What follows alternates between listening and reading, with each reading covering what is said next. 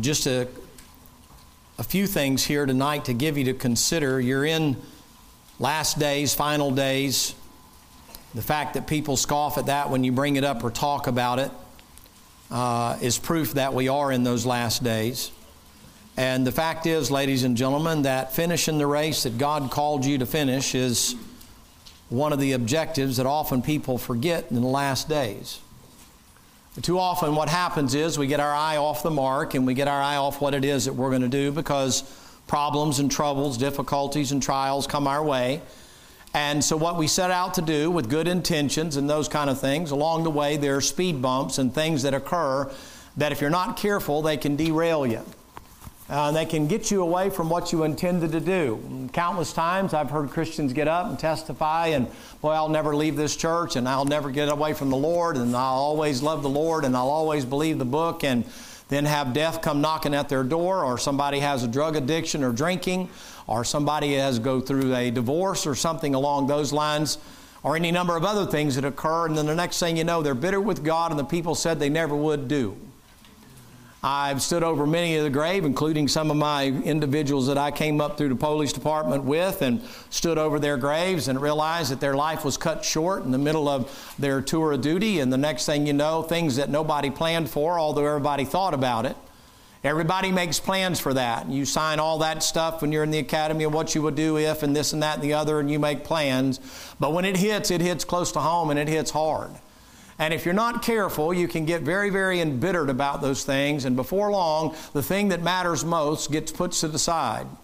It's important for you to know the Bible says that Moses, when uh, he was over there and gets ready to die, he's going up the Mount of Pisgah there, and he said at his age, 120 years of age, his natural force was not abated, his eye was not dim, and he continued to go up against gravity. He's going there and climbing to the top for God to bury him, but he finished.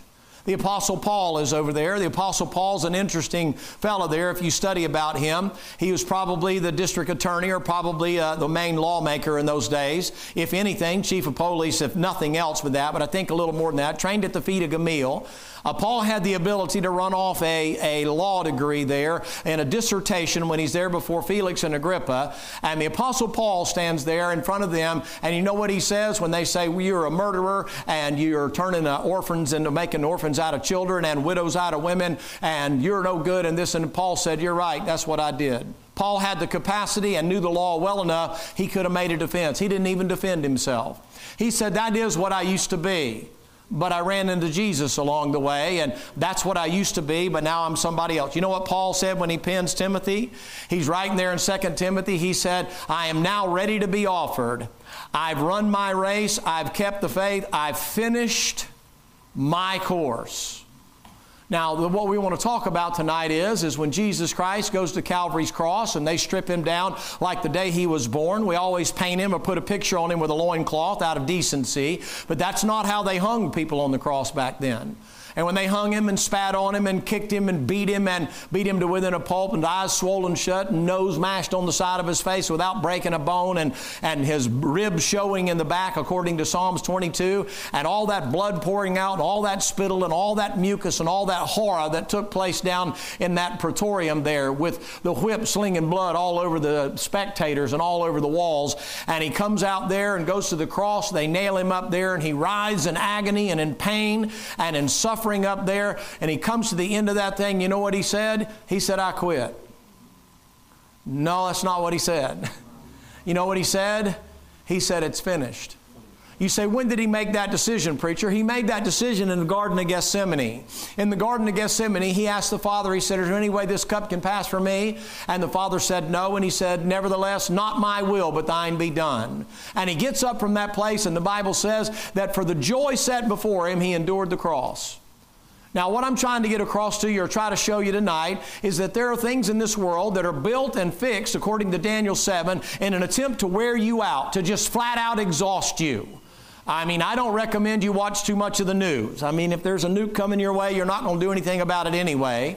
But you get all spun up over that stuff and what's new disease is coming and Ebola's coming now and there's going to be a second wave of the coronavirus and the microscopic thing's going to get you and you're going to be in lockdown. There's going to be martial law and all that junk, none of which occurred But you got all spun up about it, and pharmaceuticals went off the roof. I mean, they came off the counters right and left, and people eating dope and doing all kind of crazy things and taking all kind of, uh, of different medications to try to calm down because they're watching too much of news and trying to worry about something you can't control anyway. And you spend all of your emotion in that and all your emotion in a ball game and all your emotion and, and what happens around you in life and then you come into church and you don't have anything to give the lord. You sit there like a bunch of zombies can i get a witness i know i'm up north it's like we ain't we, we ain't we ain't gonna show you we like you hey i live in the south i know how people show they like you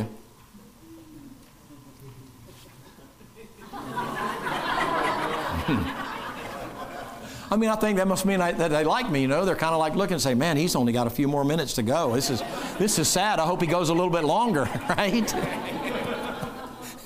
Just kidding. It'll be okay. Just give me a second here. But can I say this to you? If you don't make plans now, if you don't do some training and preparation now, when the difficult times come, you know what? You're more likely to fail. I'm not going to tell you it's a guarantee against failure. You need to understand that. One of the things that we used to do repeatedly over and over and over and over and over again, training, training, training, training, training till it ran out their ears. And why do you do that? Because if you do training, when a difficulty comes, you will generally revert to your training without even thinking. It becomes second nature to you. And sometimes you do things without even thinking about it because you've been trained to do it. But if you don't have anything up there in the reserve to be able to do, and there's no training, you know what happens? You freeze or you melt down. The second thing that happens is if you're improperly trained, if you revert to improper training, that can get you killed also. And so one of the things I want to try to make you aware of is, is part of being in church is just for training. The misconception that it's always like a moment that you got saved, like there's this choir full of angels, an epiphany that takes place, the Lord comes walking through the place like walking on the water. That's not how life is. As a matter of fact, if I were to pick a book in the Bible to say what is life like, I'd say Chronicles. I mean, the majority of life is sag, bag, and drag, isn't it? I mean, isn't it the same thing every day? It's just routine duty all the time, isn't it? I mean, you know, it's like you take a shift and you work all day for eight hours and nine hours and nothing happens, and then you got 20 minutes that your hair's standing on end and you're scared slap to death. But beyond that, the rest of the time, it's just the same thing. Don't you get up and repeat the same behaviors every day? And it's not real exciting, is it? Gentlemen, if you think your wife is boring, yet imagine what it is for her. she has to wake up every day and look at you too, and she's thinking to herself, man, 40 more years of this? you say, when does that happen? After she's been married to you about six months, she's over there thinking, what have I done with my life? You made a lifetime commitment. Now, what I'm trying to tell you is, is the Christian life, I'm not going to make it something it's not. There's some difficulties in the Christian life. It's a great life, but it doesn't come without problems. And if you don't have training, you know what'll happen? The first time somebody parks in your parking place or place or sits in your seat, or you don't get to sing the special or something, you'll find the reason you need to get out and to quit doing what you can't lose your salvation, but to quit doing. Somebody's going to make you bitter, somebody's going to make you mad. I'm up in Carolina a few years ago, and I'm walking around out there in the graveyard and just reading stuff and praying, talking to the Lord a little bit there. And you say, Well, that's kind of ghoulish. It was not dark outside. I don't hang out in cemeteries when it's dark. You don't have to worry about that. You say, Why? I don't like what's walking around out there. You imagine walking around in a cemetery in the nighttime and all of a sudden bumping into somebody? I mean, you know, they might have good reason to be out there, maybe visiting a loved one by moonlight. I don't know. But I'm thinking, you imagine running into somebody in the midnight? I mean, but it's daylight and I'm out there, and this fellow's over there, he's just standing sort of on the edge of the graveyard. So I walked over there to him. I said, Hey, man, how you doing? He's from the south. He says, I'm all right. I'm all right. I said, Well, good. I said, Well, what you doing? Somebody, one of your loved ones out here? Mama. Mama's out here. I said, Well, I'm going over here. I got to run over here into the church. In those days, they had graveyards there by the church buildings and all that stuff. And uh, he said, Over yonder? And I said, Yes, sir, right there, over there. I'm going right there, about 25 yards that way. And he said, I would never set foot in that place. I said, Rick, why not? And he said, Because they moved Mama. I said, What? He said, Because they moved Mama. I said, What you mean they moved Mama? She says she used to lay right over yonder, but they said she is on the property line and they're going to have to uh, condemn it and then have to move her. And so they moved her. I said, Well, where'd they move her? He said, They moved her right there. And I said, Okay, well, What's the problem? They done moved her from where her original resting place was and they disturbed her peace. Now, I got to tell you, because of what I used to do, I'm just wanting to say, Are you insane? What is wrong with you? At peace, she's dead. She's been dead for years, man. There ain't nothing but bones if there's even that left down there. You worried about mama, and that's your excuse for not going to church? You say, well, that's a stupid thing. Yeah, but I've seen people not come to church because of the color of the walls. I've seen people not come to church because nobody take care of their kid in the nursery. Well, maybe if your kid wasn't such a brat, they'd take care of your kid in the nursery. maybe all of a sudden they see you coming in and they go out the other door. It's like, man, I don't want to deal with that kid. You're going to have to deal with that kid sooner or later, or the police will. Help me, Jesus. Come on. I mean, take a little responsibility. It'll be okay. It won't hurt you. But, ladies and gentlemen, you have to recognize that everything is designed to try to get you away after you're saved from your fellowship with Jesus Christ. There is nothing more important husband, wife, children, nothing, job, reputation, nothing more important after you're saved than your fellowship with Jesus Christ. Upon that, all else hinges. You want a happy marriage? Get in fellowship with Jesus. You see, I'm married to Jezebel. Getting fellowship with Jesus will help you tolerate her.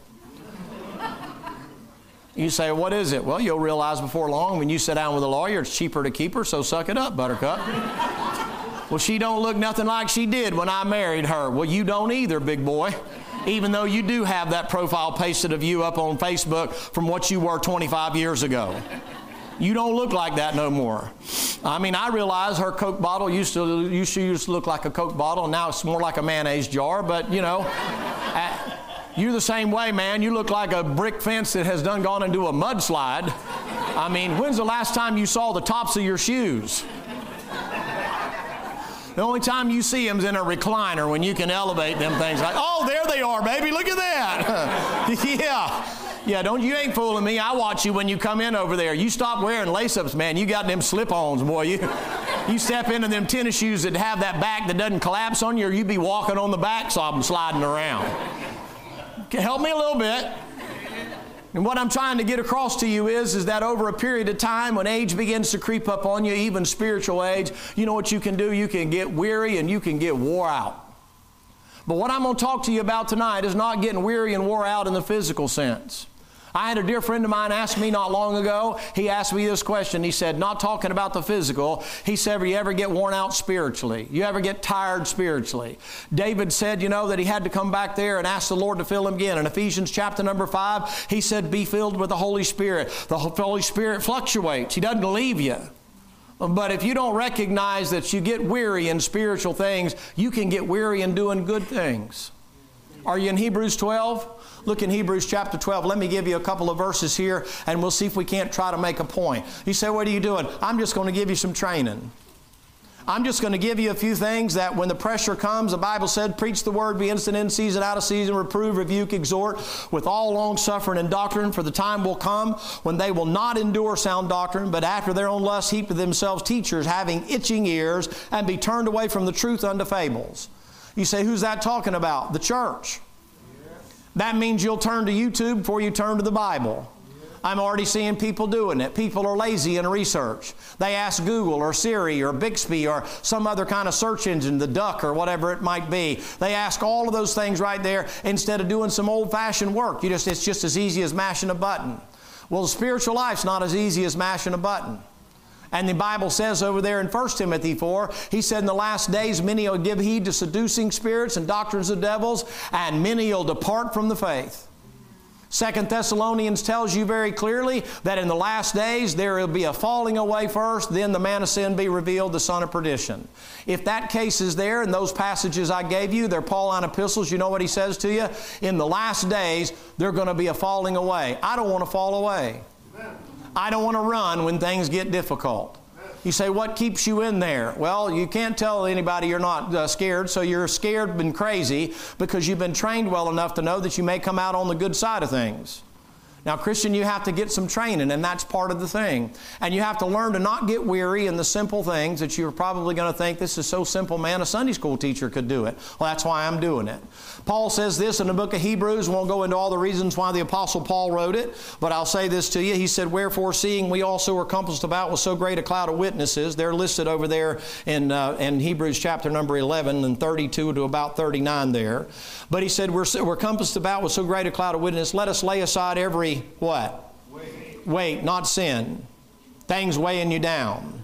And, uh, and notice what he says, and then let us do what? Run the race with what? Patience. Patience. All right, so what I want to talk to you about first of all is come to the book of Galatians and then we're going to pray. Come to Galatians chapter number 6. Galatians chapter number 6.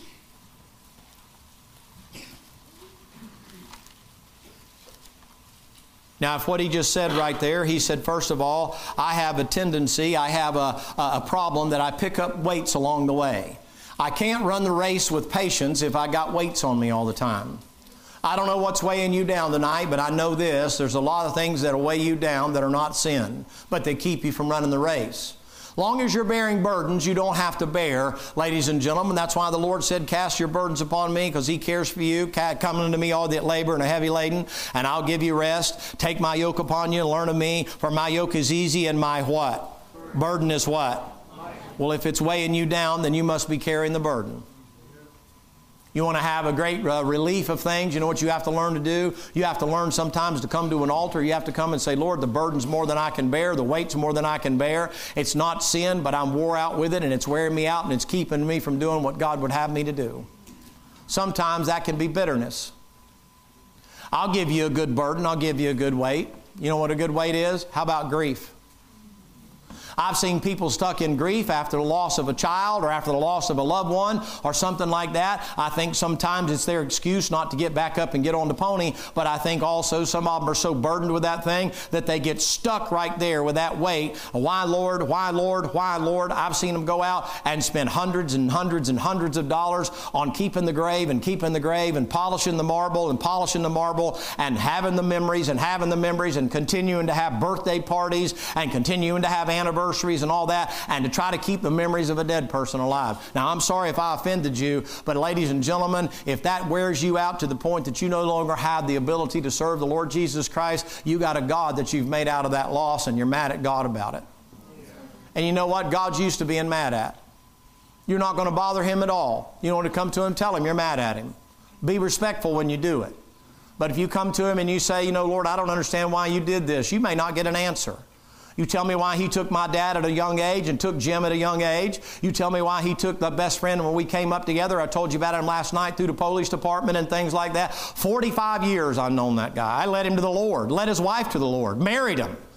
Best man at my wedding, I'm best man at his wedding. I mean, we've been around each other for years, and th- just as, just as I mean, the stuff we did and the stuff we went through, you'd think he'd been dead a long time ago, and a little old microscopic germ got him. I mean, I'm telling you, walked away. You know what we used to call him? We used to call him bulletproof.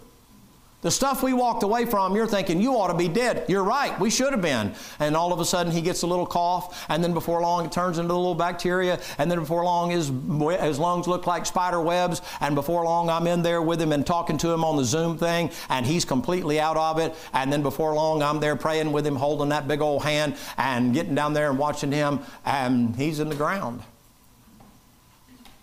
Boy, if there's ever a good place for me to build a monument, it'd be right there. I've seen people that have lost little children and stuff like that, and they still hadn't gotten back up and gone on. I don't have answers for you. I get those phone calls on a weekly basis, probably, at least every couple of weeks. Preacher, why did God do this? Why did He take my little child? Or why did so and so kill themselves? Or why did this happen and all that? You know what? I've gotten old enough, you know what I'll tell them? I don't know.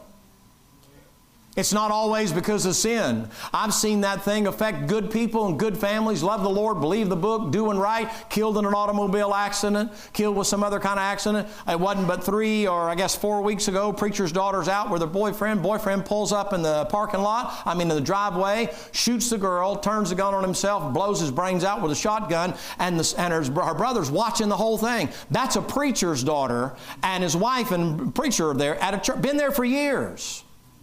Good kid. You say, how does that stuff happen? I don't have an answer for you. Demonic, I guess you could say. Uh, the way life goes, I guess you could say. It's what you do with it. You don't always get an answer for those things. I don't have answers for that. Why God, why God? When I get to heaven, I'm going to ask God why. I ain't.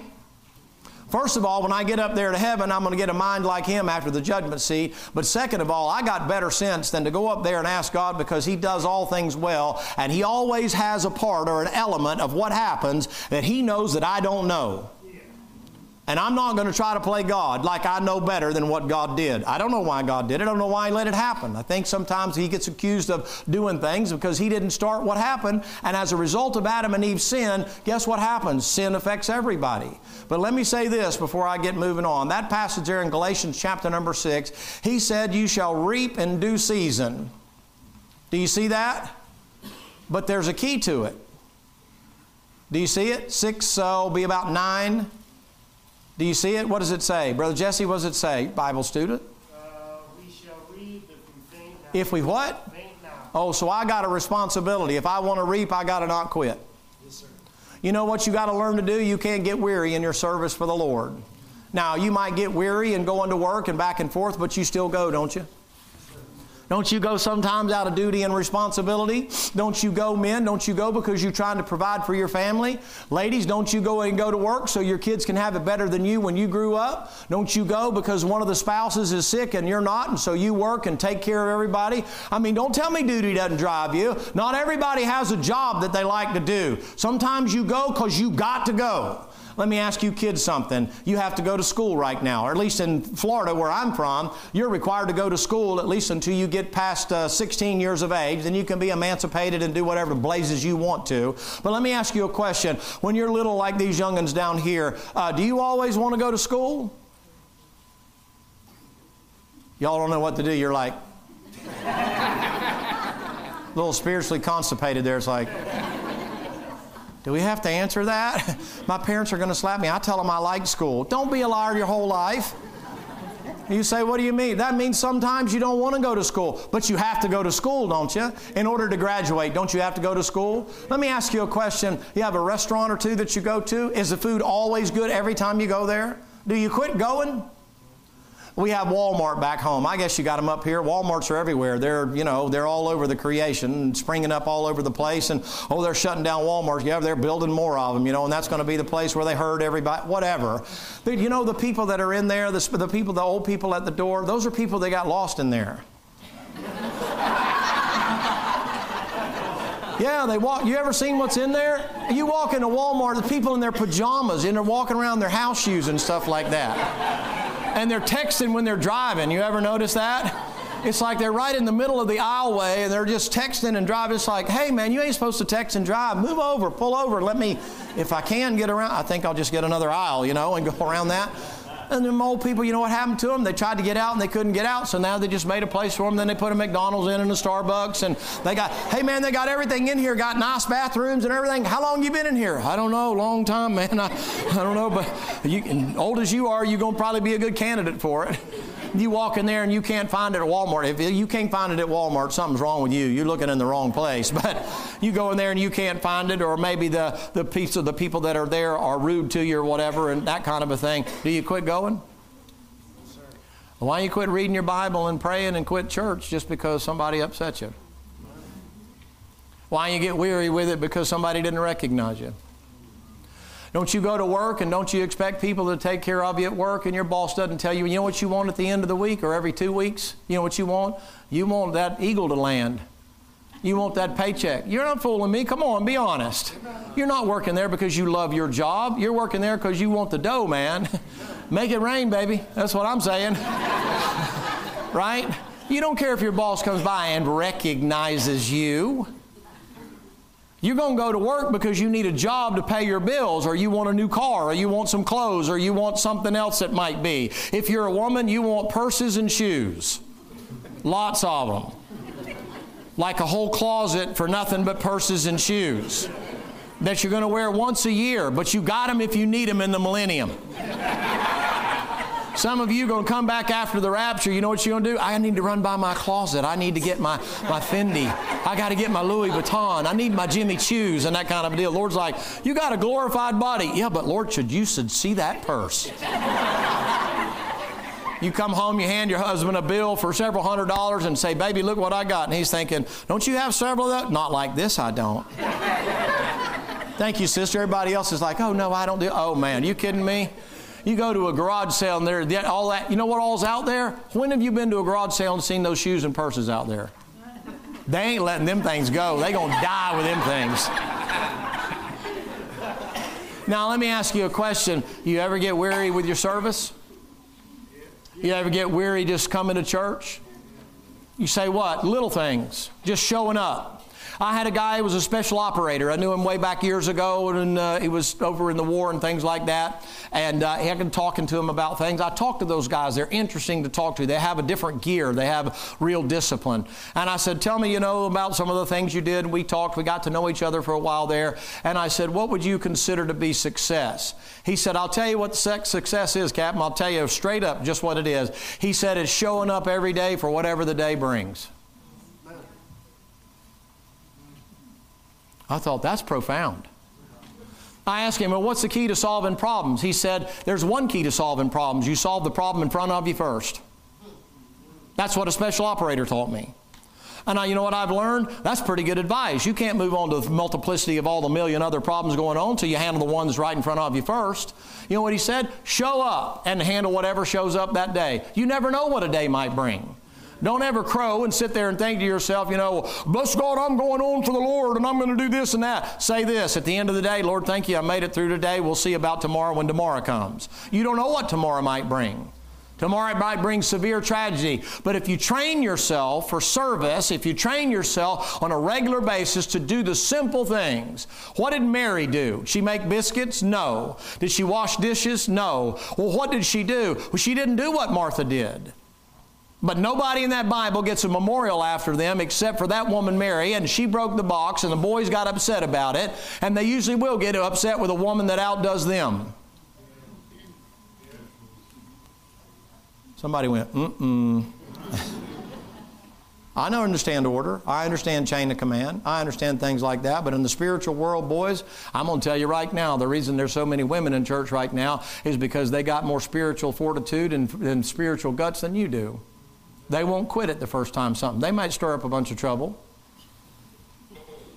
but they don't quit. What is about that? Per capita, what's going on now? What happened to the spiritual manhood in the last days that we're living in? It ain't spiritual womanhood. You got some good women in. You say you're just playing to the crowd. You're an idiot if you believe that. I travel around enough to see this. Per capita, I see less and less men every year. You say, why? You ain't got no backbone. That's why. You don't have any spiritual testosterone. You've been gelded, hadn't you? The devil came in and clipped you, didn't he? You say, well, that's kind of a rough way to talk. Well, you're grown people. You can take it. You watch more than that in the news and the, and the stuff you watch in your living room. Don't look at me like you're shocked, you know, kind of a deal. You're spiritual effeminate. Why you think the rest of the world don't know what they are? A man doesn't know what he is spiritually. Why don't you play a man? Be, be what you're supposed to be. Spiritually, why don't you take the lead in your household? My wife, she knows more Bible than me. You know what that means? Get off your uh, blessed assurance and study. I'm sorry, almost forgot where I was there for a second. Doesn't have to be that way. Why don't you go to school? Amen. Good preaching. You know what happened? Because that spirit, that level of spiritual manhood has left because people no longer serve because it's just right to serve. You know what's happened? Now you have people that are out there, as go the church, so goes the rest of the world. And so now they're out there and they're hatched out, and mom and daddy don't make them choose what they are. They don't check their plumbing anymore, and they're confused. You say, why is that? They're taking it from the church. Spiritual femininity. You don't have to be a jerk to be spiritual. You don't have to be a jerk to be a man. You can just be a man. Hey, that's for me and my house. We're serving the Lord. That's just it. That's just how it's doing. But you know what it usually is? It's the woman saying, Come on, honey, now we're going to go to church now. The church becomes a cesspool of people that are playing around looking for a, a platform to perform on as opposed to being something they're doing to serve the Lord. Amen. We're going to move past this in just a second. I'm only staying on it because some of you fellows giving me that, you know, that bless me if you can look. Well, I'm going to tell you, it don't make no difference if you don't like it. I'm leaving in the morning about four, so I mean, I'll be out of here, so you're good to go, and then you can go back to Mr. Nice Guy over there. Soft, sweet, tender footed. I'm glad you're laughing at that. You say, why? You got a man in the pulpit here. And you know what? That's the right thing. You say, well, sometimes people come in here and they don't like that. Hey, listen, ladies and gentlemen, you toughen up a little bit in spiritual matters. He cares about you enough to tell you. Straighten up and fly right. Stop being a brat your whole life. I mean, they come to church to get fixed up, right? Let's get fixed up and stop making so much trouble for everybody. Galatians 6 says we'll reap if we faint not. Second Thessalonians chapter number 3, you know what he says in there? He said, You will reap. But you know what you got to do? If you're not careful, that Bible says that if you faint, if you quit, if you give up, you know what will wind up happening to you? You'll wind up losing your rewards at the judgment seat of Christ. You don't lose your soul. You ever get weary in your service for God? Well, we went last week. Lord have mercy. You know what'll start happening? First thing that'll start occurring is is you'll miss Sunday night, and then you'll start missing Sunday school, and then you'll start missing Wednesday night, and then you'll start missing special meetings. And y'all have you've been a blessing to be here this week. I'm trying to give you a warning that no matter how strong you might be right now, there's trouble coming, and if you don't stay after it, you know what'll happen? I used to train a long time ago. You can tell I don't do much of it now at all. I carry my floaty with me wherever I go, you know, that kind of thing. But you know what I know? I know that repetition is what builds strength. And we have repetition and everything else, but when it comes to spiritual things, we think it's instantaneous. Don't get weary in your service for God. Look, if you will, please, if you'd like to turn into it, let me just say this don't get weary in witnessing for God. In 2 Peter chapter number 3, doesn't he tell you without any question, doesn't he tell you that the Lord's not willing that any should perish, but that all should come to repentance? Yes, that's that passage in 2 Peter 3. Well, if that's the case, do you ever get weary of witnessing? You know what we did for a long time? One of the things we did was we made witnessing like it was some kind of special art or something. We taught it like we taught a marketing class. Some of you remember used to, if you came from a Southern Baptist church or something, what they would do is you'd get saved and then they'd wind up putting you in a special class so that you could learn how to witness and how to. I mean, you could use the, the, the, the, the wordless cards, you could use the colorless cards, you could use the all kind of different things, the Romans road, and you could run through and do all that kind of stuff. You know the best kind of witness? That woman at the well, you know what happened to her? She comes up there, the old prostitute, man, she comes out there painted like a possum at pokeberry time, not enough uh, clothes to make a pair of breeches for a blue jay, and she comes over there and has been with five husbands. She's a full blown adulterer, man. I mean, if she was in today's time, she'd be a dope fiend doing everything she could and, and making her living on her back so she could uh, feed her habit and those kind of things. That's the kind of woman that the woman at the well was. Everybody in town knew her. Nobody wanted to be around her. That's why she's out there in the heat of the day. And she comes out there, and when she gets saved, Jesus says, Now, what you need to do is, is you need to have a testimony class, and you need to have a, a new members class, and you need to have a soul winning class, and all that. You know what he did? He didn't say anything except you're, you're free. You've been, you're, you're now saved. You're, you're sealed. Here's your drink of water. You'll never thirst again, was his exact words. You know what that lady did? She went into town. There's 12 boys in that town over there, and they come back with not a soul. All they come back is with food for themselves. Here, they're trained. They've been with the Lord. They should know how to win somebody to the Lord, shouldn't they? No, they're independent Baptists. They're not going to hand them a track or nothing else. It's kind of like, give me my food and I'm going back and brag about walking with Jesus. You know what happens before long? Here comes that lady, and it looks like a riot's fixing to break out, and the entire town is out there. Now, you realize what her testimony cost her?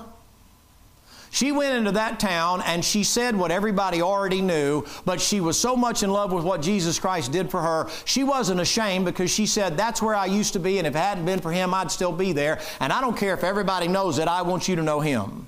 You know what she did without a soul winning class? You know what she did without a new members class? You know what she did without going to Bible school? All she did was went out and said, Come see a man that told me everything I ever did and turned out the whole town. Now, what I'm telling you is, is that one of the hard things is people start making it too sophisticated. I got to know all these scriptures. I got to know Romans 3:23, and I got to know Romans 6:23, and I got to know Romans 10, and Romans 8 and 9. I have to know this, and I have to know that. I have to know over there in Revelation 3, behold, stand at the door. At Isaiah 53, uh, he was wounded for our transgressions, and I have to know where this is and that is. I got to get my Bible marked and all that. Hey, just stop. Go by the KISS theory.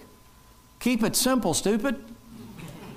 Listen, the greatest testimony, the greatest witness is for you to go and just say, Let me just tell you what Jesus did for me. You know, hey, I can bring you to a preacher and he can tell you the rest of it, put the bow on the package. But, ladies and gentlemen, if we would just get excited about Jesus again like we used to and not be ashamed. And we were in prison one time and preaching to a bunch of girls that deserved to be there. And the old preacher got up and he started drawing this picture of Jesus up there. And he said, Boy, if you've ever met a man, this is a man. He'll love you and he'll take care of you. And he cares about you before he cares about himself. And he goes out, and there's a black girl there. She said, Lord of mercy, I want to meet that man. And he never even stopped. He turned around and he said, If you'll hang on, I'm going to introduce you to him. And he went back to drawing and bragging on Jesus and bragging on Jesus and talking about the thieves and all that. She said, Oh, goodness, introduce me quick. I want to meet that man. he came to the end of that thing. That old girl came down there and got on the aisle and she met him. You say, what was the preacher doing? Giving them all kind of sophisticated stuff? No, just tell them about a man loved them enough to die for them. An old girl that was in jail and deserved to be there for some horrible crime she committed. He wasn't trying to get her out of jail and get her bonded out and try to get her to see somebody so she could get out early. He's trying to get her to meet Jesus Christ. You say, what did he do? He used his own testimony about how rotten he was before he met Jesus Christ. And all of a sudden, that's no longer, no longer good anymore. I mean, you do it on Facebook and Snapchat and Instagram, you do it all over Twitter and all that, you talk all about yourself. How about talking about your conversion? Why have you gotten tired of telling about it? I've never grown, I was only seven when I got saved. You couldn't be saved at seven. You doubt it, okay? I ain't doubting it. I ain't worried about it at all. I try to put my friend Kurt Dirt in the back of my dad's Buick. Man, it was 100 degrees. We were down in Miami, and inside that car, I don't know, it was smoking hot. Those vinyl seats would blister your hide, man. And back in those days, we wore shorts and stuff. We were little tykes, and he's in there, and I'm trying to tell him about getting saved, and he tried to get out. He's redheaded, boy, real fair complected. So was I back in those days. He tried to get out on one side. I'd lock the door over here, and he'd get on this side. I'd lock the door. He starts screaming bloody murder. And the next thing, my daddy comes out there, and he had just led me to the Lord there at the dinner table there at lunchtime. And uh, he came out there. You should have seen his face. I can see it right now. He came out and he's wanting to holler at me, and then he's thinking, and he's, boy, have you lost your mind? Let him out of the car. You know, let him out, man. He looked like a cat with kerosene on his hind end, man. I mean, he's running. I'm thinking we'll never see him again. He stood up there. My dad was a big man, you know, big ball player, and he and he said to me, "Boy, what are you doing?" And I said, "Well, Daddy, I was trying to tell my friend about hell. I didn't want him to go there." And I know he's thinking in his mind, well, that's a pretty good illustration, you know. but you should have seen him, man. One minute he's wanting to knock the tar out of me, and the next minute he's thinking, well, get in the room in there. You need to take a nap, you know, and that kind of a thing. Uh, you know what happened? I got saved when I was seven years of age. You say, why'd you get saved? I didn't want to go to hell. You say, well, you self preserving rascal, you. Thank you. Absolutely, no question. I've had that thing sealed from then on. You say, why? I didn't know all a little bit that I know now. I knew I just didn't want to go to hell. I was scared of it. Scared, like scared, like S K E E R E D, scared, that kind of scared, bad scared. I felt like it was going, I was going to die before I could get the prayer out. I was scared of that. A couple years later, I got baptized. You know what I find out? I find out oftentimes people will come up and say, Well, you couldn't have been saved at seven. Okay, well, you check it. I know when I got saved. It might have been a little devil move out of me, but some devils moved out of me, I can tell you that. You say, Well, I ain't never been the same. You say, Always live right? Heck no. I wish I could tell you I had. You know what I'm ashamed to tell you? A lot of the sinning I did, I did after I saved. I didn't do a whole lot from 1 to 7. But I'm 60 years beyond that now. You reckon I might have had a problem or two along the way? I'm not like some of you saints. I'm not perfect. When I got saved, I woke up after I got saved. I still had two hands and two feet. The same ones got me in trouble, keep getting me in trouble. I mean, I know what I am. I'm a saved sinner. Now, you know what? Some things fade with age. That's why some of you don't dance. You're not worried about dancing. You make fun of the kids dancing and all that. I don't believe dancing's right. But the truth is, you don't dance because you're afraid you'll break something. But I didn't say dancing's right. No, my kids are out of here like, oh, yeah, that's what I'm talking about. And don't you be doing that. Put you in a rubber room's what we'll do with you. Don't know what's happened to them, man. They smoking crack or something, man. Bath salts, I don't know. They're, they're messed up, man. Soup sandwich, put them in a lockdown. Teach you to dance, man. Lock you down. But, any, but at any rate, you know what happens? We get tired of witnessing for the Lord. You say, well, the preacher ought to be doing that. Uh, sheep are supposed to reproduce sheep, not shepherds. That's your job. You should be bringing in the sheaves. you ever get tired of witnessing for the Lord? Why? What did He do for you? Well, didn't He save you from hell? You don't have to have a bad testimony to have a good testimony. I mean, I hear the guys get up and they talk about all the stuff they used to do and where they used to be, and they're just playing the tape over again. Listen, you're going to struggle with that stuff. Why talk about that stuff? But you know how you witness to somebody else? Listen, man, I've done some bad, depraved things, and all you need to know is, is thank God for the blood of Jesus Christ. I've been saved, and whether you believe it or not, I'm going to heaven tatted up like a possum at pokeberry time, got all kind of holes in you from all the chains and the whip marks and all the stuff that you had and the places you've been, and people don't think people like you can be saved. Hey, you can be saved if you got enough sense to admit you're a sinner. And otherwise, your righteousness ain't going to carry you nowhere but to hell any more than their bad works are going to carry them to heaven. Their bad works ain't carrying them to heaven. Their good works ain't either. But I wonder sometimes, ladies and gentlemen, whether or not we wind up getting weary in our service. I wonder sometimes if we get weary. I guess you would say service. We, if we're going to use W's, we could say in our work for God. How about in our witness for God? Do you ever get tired of the way? Numbers 21, he said, We've come this way, we've circled this way long enough. You know what that passage says there? He said they were tired, they were weary in the way. You ever get tired of just doing right? You ever get weary just doing what's right to do? Because it's right to do? You know what? You're living in a generation now that they don't ask you whether it's right or wrong. You know how they live nowadays? And what's in it for me?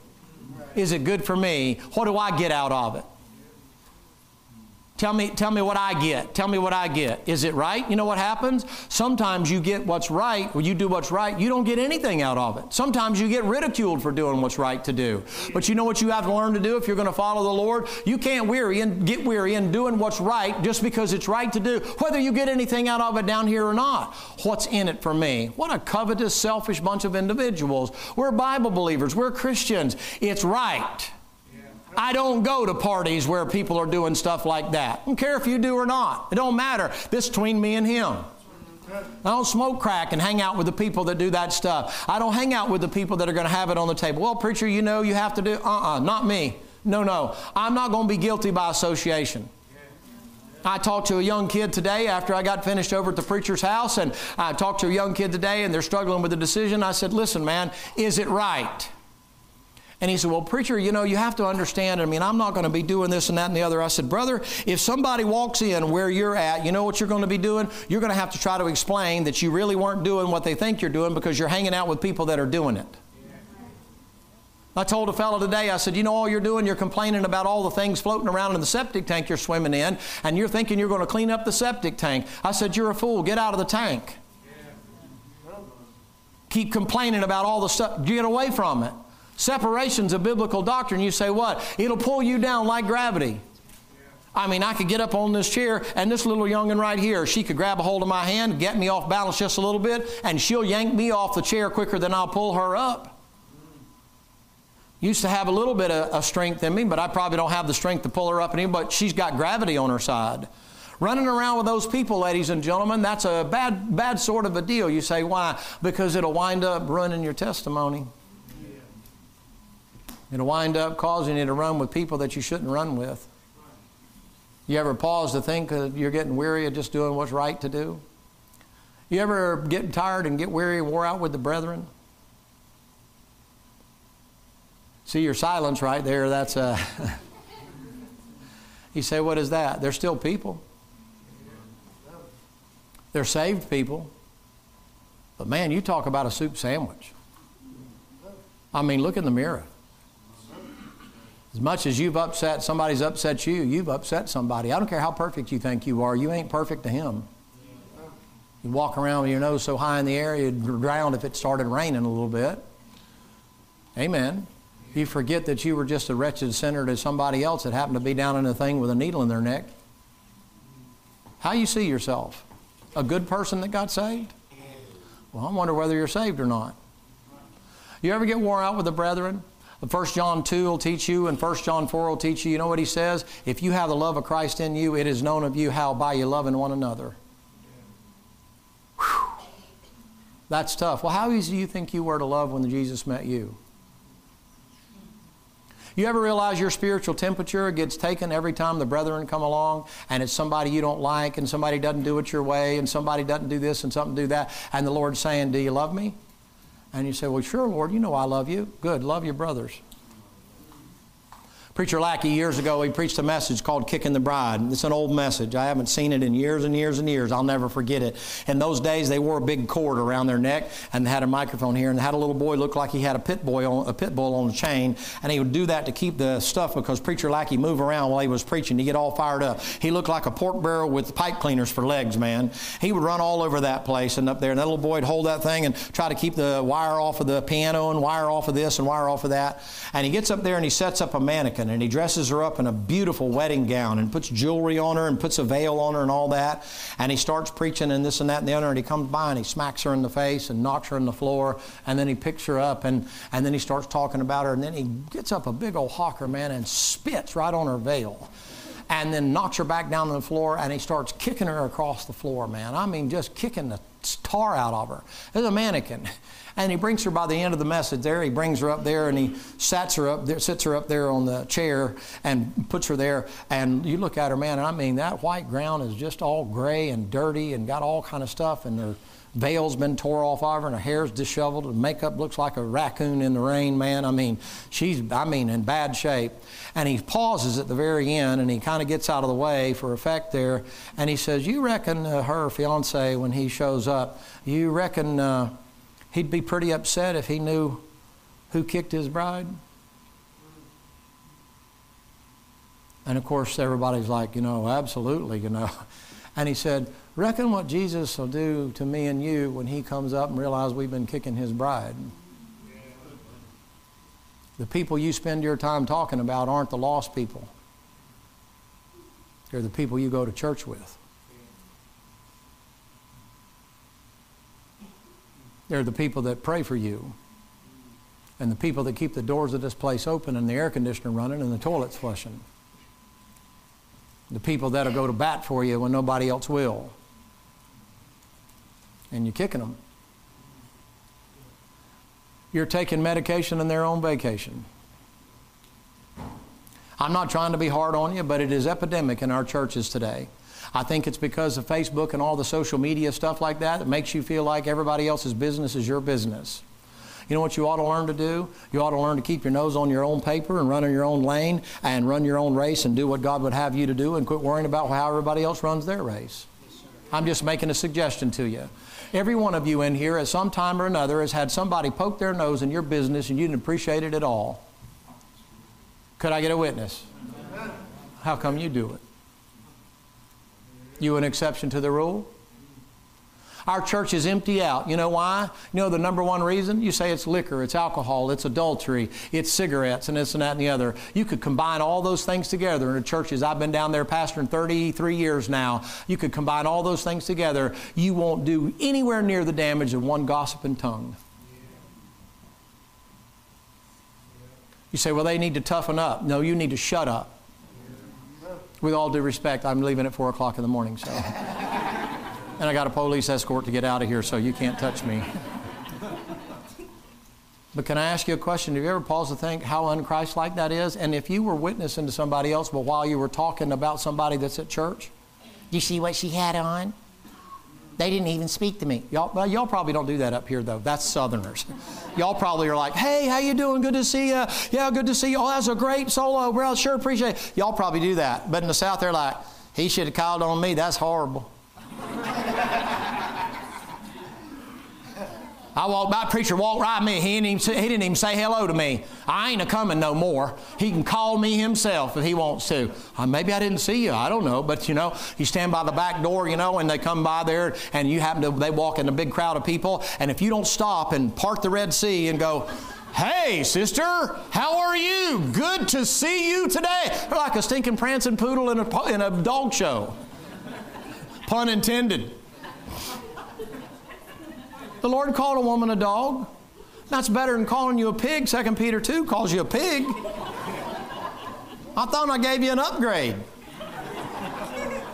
Oh boy, I'm losing the crowd tonight. I'm just telling you. Ladies and gentlemen, here's what I'm here to tell you is, is that sometimes the brethren can make you weary. Sometimes the brethren can wear you out. Can I say this to you? Sometimes all we need is, is to stay in good practice and realize, realize that we need to be able to be encouraged sometimes. Years ago, I played a little bit of ball and stuff like that. My dad was quite the ball player and those kind of things. That's another story for another day. But, but my dad would uh, come out there to the games and things like that and all that. My dad was an unusual guy. I'd look up sometimes at practice, and my dad would be standing over on the sidelines. It'd be spitting snow a little bit, maybe drizzling rain, and I'd be out there at practice, and he'd see me and I'd get ready to go back to grab a shower. He'd say, "Come on, bud, we'll go get some hamburgers or something after practice," and he'd be up there. I can remember a couple of games, man. I'm getting out there and I'm playing, and I might make a play and maybe turn a play in or whatever. There's a defensive guy there, and I might turn a play in there. And I can remember I'd get up off the ground there, and I'd kind of cut my eyes up there in the bleacher just to see if he's looking. You ever cut your eyes up to heaven just to see if the Lord's looking? I made the play, Daddy. I made the play. We were playing up against the boys. As a matter of fact, the team was called Macaulay. It was a military school. They were disciplined guys, and they were big as giants, man. You thought you were going into the land of Canaan. Those guys were so big, man. And we got over there, and I'm going to tell you what, man. I mean, I don't know why the coach didn't pull me out of the game. They plowed my stinking taters, man. Every time they'd come around, it sounded like a herd of buffalo coming at me. And I was stupid enough to stand there and run at them. Like, I mean, I didn't, that's, that's what you do, you know. And they'd hit me, and I'd be back on my back end, and they'd just, just plow me. I got done, the whole front looked like I had had Clorox Bleach on it. And you turned me around, man. I had mud and grass. It was all down in my britches everywhere that I had my football pants on and that kind of stuff. We got done. We got slaughtered. It was horrible, man. It was terrible. Give me PTSD thinking about it. getting ready to walk out there in those days, we had these big, you know, cleats on your shoes. They didn't have the fancy stuff back then. And I'm holding my helmet and I'm kind of dragging along there. And there he is standing right there by the gate. And I'm thinking, man, here we go, you know. And I feel bad. I've had a bad game. I don't think I made a play all night. I got my head handed to me. And he comes by and he smacks me on the hind end and he said, Good game, boy. Yeah, you're just saying that because you're my daddy. I took a shower and stuff like that, and the coach walks by out there, and he's coming by the locker room there. I'm getting ready to go. I'm just kind of sitting there putting my socks on, you know. And he comes by there and he said, Good game, Peacock. Good game. What game were y'all watching? Man, I'm so stinking sore. You need to carry me out of here in a stretcher, man. You got to be kidding me. I didn't make a play all night. I didn't get anything on anybody. I don't think you how many tackles. Zippo, baby. They plowed my taters. And so I walk out there and I get in the car and I'm sitting down there with Daddy, and Daddy said, Boy, was a good game. I said, Why you say that? I said, They handed me my head. He said, Yeah, but you kept getting back up. He says, probably one of the best games I've ever seen you play. Now, if you're a daddy, you get that. You know what he's saying? Because you didn't quit even though you kept getting your taters plowed. You didn't say, Coach, pull me out. You ever consider those things, ladies and gentlemen? You ever realize that every now and then somebody needs just a little encouragement? Can I say this to you? One of the greatest things you can do is, is never get tired of being thankful. You ever been thankful for your pastor have a church opened up and have preaching? That's Galatians 6 6, 6 7, 6 8, 6 9. God's judging a group of people based upon how they treat the man God sent to them to give them Scripture. See, I thought that's all about sin. Yeah, the sin is not taking care of the one that does it. Do you spend more time talking about them or supporting them? Are you thankful for them? Are you thankful for your kids? I'm going to put one on you now. Are you ready? Do, you, do they hear the you thank the Lord for them? You know what it means to these little ones, man? When you come in there, Pawpaw, Grandpa, Mamaw, Meemaw, Grandma, Nana, whatever you are. You know what that does? When you come in, you put your paws on them and you pray. You say, God, thank you for this youngin'. Bless them and watch over them and care for them and help me, Lord. Give me the wisdom to know how to raise them and help me to take care of what you've given me, this precious gift you give. Him. You know what that does for a kid? When's the last time you did that? Thank God for the kids. Thank God for the roof over your head. Thank God for your salvation. Why, the greatest way you can give glory to God is by giving thanks. When's the last time you did it? Did you thank God for your troubles? You thank Him for your trials? You thank Him for your cancer? You thank Him for your divorce? He said in everything, give thanks, doesn't He? Sir. Hey, you ever get tired of giving thanks? You don't get tired of being thanked. Can I get a witness? Come on, ladies. That man will go out in the yard and he'll go out there and he'll cut the grass. He'll call you and the family out there to look and look at how the lines are straight and how that edge is so perfect you could cut yourself. He's done one thing in a month of Sundays out there and he calls you out there to look at it and he's posting pictures of it and going, man, this looks like Augusta, you know, like you did Major League Baseball park and you've trimmed it out and you wash clothes every day and you cook every day and you wash dishes every day and you make beds and you change diapers and he don't open his yak but the first time he does something. Honey, I cleaned out our garage. Our garage? I ain't got nothing out there but a car. It's full of your stuff. Right? Come on, ladies. Don't you get tired of him not at least telling you thank you? Thank you goes a long way, doesn't it? While that boy over there in Luke 17, when he comes back over to the Lord, I've only got one more to go and we'll be done for tonight. Y'all be shed of me. And he goes over there to the Lord, and the Bible says out of that ten, one of them came back to give glory to the Lord.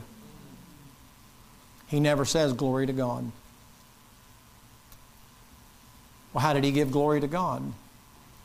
He told him, Thank you. That's what's in the passage. You mean it gives glory to God when you go? Yeah, that's exactly what I mean. God can't glorify himself and God can't thank himself. He relies on us to do it. And he's running a little short in the account. God, I know you say all things work together for good to them that love God, them according to, called according to His purpose, and I love you, and I can't figure out why I got this disease and why I got this problem and why I got this addiction, but Lord, I'm thanking you for it. Thank you for the trouble. You know what I believe that boy's doing? I believe that boy, sure as I'm standing here, he's not thanking God for his healing. He's thanking God for the leprosy. You know why? Because he knew if it wasn't for that leprosy, he'd have never called on God. Can I give you one more? Don't get tired of looking for him to come. Don't get weary in listening to sermons about the second coming. The old white horse preachers talking about Jesus coming down. Man, can you imagine what that'll be like? You get done with the judgment seat of Christ, man, and go out there to a stable that is unbelievable, unlike anything you've ever seen. Those horses in there, man, got coats like satin and tails and manes like silk. Eyes are like a flame of fire. They bow down, and you get across their back, and here comes the Lord running by you with a garment on, King of Kings and Lord of Lords. And down through the stars you come, boys. I mean, sparks coming off of those hooves as you step on the stars, coming down to that battle of Armageddon. Man, could you imagine how that's going to be when you're coming off of streets of gold, just got up from the table eating anything you want with no calories, a perfect mind and a perfect body, and being in a perfect place, following a perfect Savior? My goodness gracious. Why would you get tired of hearing that? I get wore out with people that are always preaching on the Antichrist, the Antichrist, the Antichrist. It's Reagan, it's Gorbachev, it's uh, Zelensky, it's, you know, Mr. Facebook man, uh, uh, Puckerface. What, what is his name? I got part of that right. What? It, somebody said it. What? Zuckerberg. Zuck, okay, that him. He is a better. Okay. whatever he is, nut job, whatever. Or, or Bill Gates or whoever it might be. And they think and trying to listen, listen, listen. Thinking who the Antichrist doesn't help you live any better. You know what the Bible says? He that haveth this hope purifieth himself. The hope there is, is in Jesus Christ. You're looking for the glorious appearing of our Lord and Savior Jesus Christ. Amen. listen, whether or not it's in death or rapture, you know what? Don't ever get tired of thinking about I'm going to the house one day. I'm not kidding. I mean, why should you ever get tired of that? I mean, one day you're here and you go to sleep at night and then bam, the rapture happens. It's okay. It's all right. We're good. Nobody screams at me like that but daddy. I mean, it's like, I didn't do nothing. But the rapture goes off, man, and you're caught up, and your troubles that are troubling you right now, gone. And your neighbors and the people that give you a fit, gone. I know there's some of them you kind of want to do a flyby, you know. na na na na na na. well, you don't have your glorified body just yet, you know. I'm just saying. At least not the mind, right? I'm, i mean, I'm, oh, I'm sure you wouldn't be that way. Oh, I'm so, I'll pray for you, you know. bye bye. and you get caught up there, come up there in a place prepared for you, and your troubles are over. Why would you get tired of hearing about it? Why you get tired of looking for him? Well, preacher, they've been saying it for years. He might come for you tonight. Some of you know what I used to do. I'm not talking like a fool. I've seen people think they got, I'm caught away early in life. Tragedy comes knocking on the door, the Grim Reaper comes by with his sickle and whoosh, cuts them down. Doesn't care, black, white, female, can't make up your mind what you are. It don't make no difference, man. When he comes knocking at the door, you gone. And if you're a Christian, you know what happens? You're absent from the body and present with the Lord. If you're not, you're in hell. Just like that. Done but your life is over. You say, what does that mean, preacher? That means don't get tired of thinking that one day I'm going to give an account to the Lord for what I did in the body, whether it be good or bad. And the thing you got to recognize is, ladies and gentlemen, is that when you get tired of hearing about the Lord coming, it's because you're walking in the flesh and not in the spirit. It's because there's too many things you still want to do while you're down here that you want to finish up before you get called out over there. Well, you don't get to control that. Every one of you has an expiration date on you. Do you know when it is? I've been in a crib over there, look at a newborn baby, and he's gone. What happened to him? Autopsy, can't figure it out. Back in my day, it was a thing called SIDS. That's almost non existent now. That baby crawl over there and get a lack of oxygen and kick off, and you get there, and that little baby's just as blue. And if it's a black baby, that little tongue's blue, and the little pads underneath the fingernails are turned blue, and they wound up suffocating right there in the baby. Just, just brought home from the first couple of times laying there in the crib. Gone! Never even got started in life. I've seen them live on up into the late 90s and stuff and go that way. Well, that's a big, long, full life, and I understand that. But what about all those in between? And you know what the bottom line is? Is that sometimes you have to pause and think, you know, thank God that's self, that's resolved, that's reserved. You know the greatest thing you can do? I've done a funeral or two in my lifetime. You know the greatest gift you can give to the ones left behind? For them to know where you are. Do they know where you are? Thanksgiving's right around the corner, I think, right? About 25 days or whatever. You know, a good thing for you to do this Thanksgiving is to spend some time giving thanks and spend some time talking about the Lord coming back and let your entire family know about a decision you made to trust Jesus Christ. So if they have to put you in the ground before the end of 2024, that they can say, Well, I happen to know that man and I know what he said, and I know if what he said is true according to the Bible, he's in heaven right now and we can weep, but we don't have to weep. We're going to see him again gotten tired of talking about it? Well, 88, they said he's coming. 89, he's going to come. 2000, a nut job says he's going to be here. We're going to go up on a mountain and everything. 2012, Mayan prophecy is going to come around and makes good, good uh, movie, uh, uh, good, makes a good movie for everybody to get jacked up. And 12 goes by, and 18 goes by. You're all the way up here now, almost to the end of 23. He ain't here yet. You say, when's he coming? Maybe tonight. He's coming for somebody tonight. You say, How do you know? You look at the cemetery. You want to get real statistics on death sometime? Call the insurance people. They're paying out now hand over fist. People are dying like flies. Don't believe the news media, that'll get you killed. You find out where the money is, follow the money, follow the money. You say, What's happening? People are dying. Now, what I'm here is to talk to you tonight. If you're ready to meet the Lord, when you kick the bucket, you won't have to worry about it. Are you ready? Preacher, I've just kind of grown weary thinking about the end of life and whether it's going to happen. I'm still a young buck. I got a whole life in front of me. I got some seeds to sow and some wild oats and things like that. You better be careful.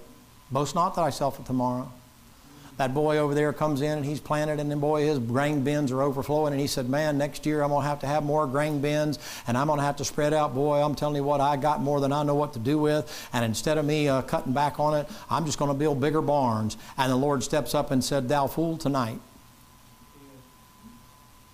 Oh well you're just a preacher saying that. I wouldn't have quit what i was doing before if i didn't think it was the real thing. I'd have kept right on doing it and then died and just gone wherever you go but I know where we're headed. Are you wore out?